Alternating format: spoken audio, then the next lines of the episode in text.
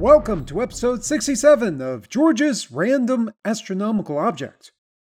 Every episode, I run a random number generator to select random astronomical coordinates in the sky, and I then search for an astronomical object near those coordinates and talk about what makes the object so interesting to astronomers.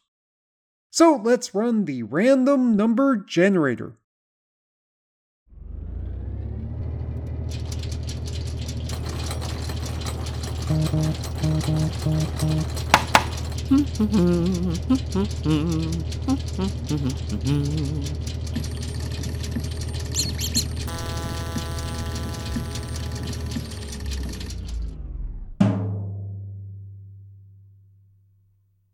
The coordinates for this episode are 19 hours, 53 minutes, 46.5 seconds right ascension, and plus 18 degrees, 46 minutes, 45 seconds declination.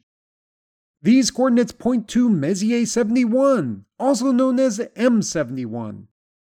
This is the third Messier object to be selected by chance for this podcast. At this rate, I should cover all of the objects in the Messier catalog sometime around episode 2434. For people who don't know about the history of the Messier catalog, it consists of a set of star clusters, nebulae, and galaxies compiled by the 18th century astronomer Charles Messier. Messier was interested in looking for comets, which look like faint fuzzy things that move slowly across the sky relative to the stars behind them, but he was annoyed by fuzzy things that did not seem to move and were therefore not comets. He therefore started a catalog of these fake comets that are now known to be very beautiful amateur astronomy targets and or objects that are much more important scientifically than any comet that Messier ever found.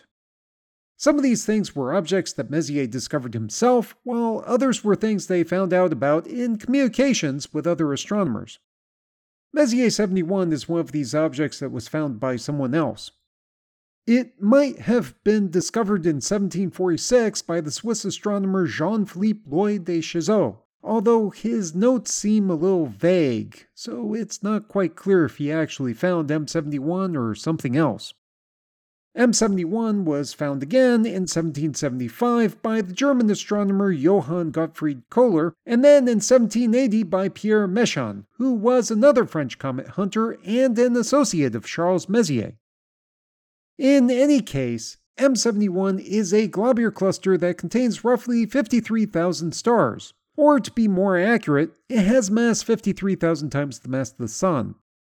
It's located at a distance of about 13,050 light years or 4,000 parsecs from Earth. Globular clusters are spheres of thousands of very old stars, and these clusters typically orbit the Milky Way outside the disk of the galaxy in the galaxy's halo. However, M71 is a little abnormal in that it orbits the Milky Way within the plane of the galaxy, and it actually looks like it's more closely associated with either the bulge or the disk of our galaxy instead of the halo. The stars in M71 also look a little less densely packed than in a typical globular cluster. At one point, it was debatable as to whether it was actually an open cluster, which is a smaller type of star cluster typically found in the plane of the Milky Way, with stars that are younger and less tightly bound gravitationally than the stars in a typical globular cluster. One of the slightly unusual things about M71 is that its stars contain more elements heavier than hydrogen or helium than the average globular cluster. The reasons for this are a little unclear to me. One reason could be because M71 is relatively young for a globular cluster. The key thing to keep in mind is that when the universe was initially formed, the only atoms in existence were mostly hydrogen and helium, mixed in with an occasional extremely rare lithium or beryllium atom. Heavier elements would have only formed in the stars that were created after the Big Bang, with those elements being ejected into space when the stars die. Over time, the heavier elements accumulated in the gas that the stars form out of, so the younger stars will be expected to contain more heavier elements than older stars. Most globular clusters are over 10 billion years old, and some would have formed less than 1 billion years after the Big Bang. In contrast, some of the measurements of the age of M71 place it at around 8 billion years old. Even though this still sounds extremely old by most people's standards, this age would mean that M71 contains more heavy elements because it formed at a time after the first few generations of stars had been able to produce lots of those heavy elements, whereas most other globular clusters formed at a time when the universe was younger and contained much more pristine hydrogen and helium gas.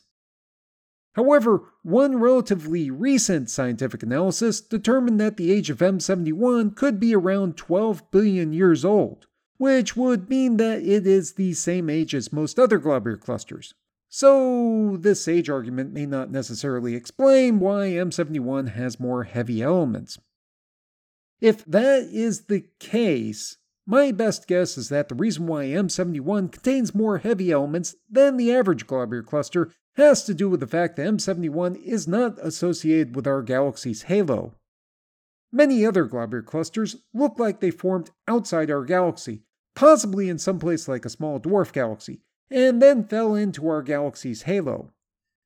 Dwarf galaxies generally contain few heavy elements, possibly in part because they contain fewer stars to produce these heavy elements to begin with, and in part because when the more massive stars die and form supernovae that eject the elements that they have formed into space, the gravity from the dwarf galaxies is too weak to stop the heavy elements from escaping the dwarf galaxies altogether.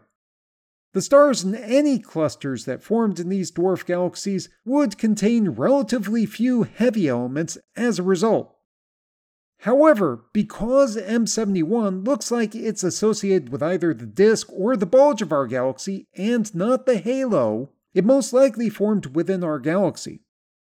Even only 1 or 2 billion years after the Big Bang, which would have been the earliest the M71 would have formed, our galaxy would have contained a relatively large number of stars and therefore would have had a lot of stars that could produce heavy elements. Also, the Milky Way would have had the gravity needed to keep those heavy elements within our galaxy rather than letting them get blown out into intergalactic space. This means the M71 would have formed out of gas containing many more heavy elements than the gas the other globular clusters formed out of thus leading to the differences that we see today between M71 and other globular clusters. However, this is not what I personally found to be the most interesting thing about M71. Instead, what I think is most interesting is the fact that M71 seems to have lost about 90% of its stars, as indicated by a lot of different observations and analyses. First of all, as I mentioned before, M71 does not look very dense as a globular cluster, which kind of indicates that something's been happening to it. Also, M71 is kind of on the small side for a globular cluster. Additionally, M71 contains an awful lot of X ray emitting objects for its size. These X ray sources include pulsars, cataclysmic variable stars, which are binary star systems with a normal star and a white dwarf that is stripping gas away from the normal star, and chromospherically active binary star systems, where the stars are so close to each other that their magnetic fields interact and produce huge stellar flares. As a side note, if you want to learn more about these types of X ray emitting star systems, I recommend listening to episodes 46 and 63 of my podcast. Anyway, the high number of X ray sources implies the M71 used to contain many, many more stars than it does now. The reason why M71 currently contains so few stars is because, as I mentioned before, it is currently orbiting the center of our galaxy through the disk of our galaxy. The stars are not going to stick together for very long while this is happening. The visual that came to my mind was a small spherical flock of birds trying to fly through a much, much larger flock of birds. The individual birds from the smaller flock probably aren't going to be able to stick together for very long, and they will probably end up joining up with the much larger flock. This is kind of what's happening to M71. As it plows through the disk of our galaxy, gravitational interactions between the cluster and the stars from our galaxy's disk, as well as the gravitational shocks from the spiral arms in our galaxy, are going to slowly strip stars out of M71 until virtually nothing remains of it. This, however, will probably take billions of years, so you still have time to spot M71 in the sky beforehand. If you want to try to find it yourself, the cluster is located in the constellation Sagitta, or the Arrow, which has nothing to do with the constellation Sagittarius, or the Archer. Sagitta looks like a line with a V shape at one end, and M71 lies in the middle of this line of stars, halfway between the third and fourth brightest stars in the constellation, Gamma and Delta Sagittae. It's easily visible in even a pair of binoculars or a small telescope. In a larger amateur telescope, like one with a 30 centimeter or 12 inch diameter mirror, it should be possible to see hundreds of individual stars. It's even a good target for amateur astrophotography. I really recommend checking it out. So that is why both amateur and professional astronomers are so excited by M71, and the location on the Earth's surface corresponding to the position of M71 in the sky is located about 120 kilometers north northeast of Barbuda in the Atlantic Ocean.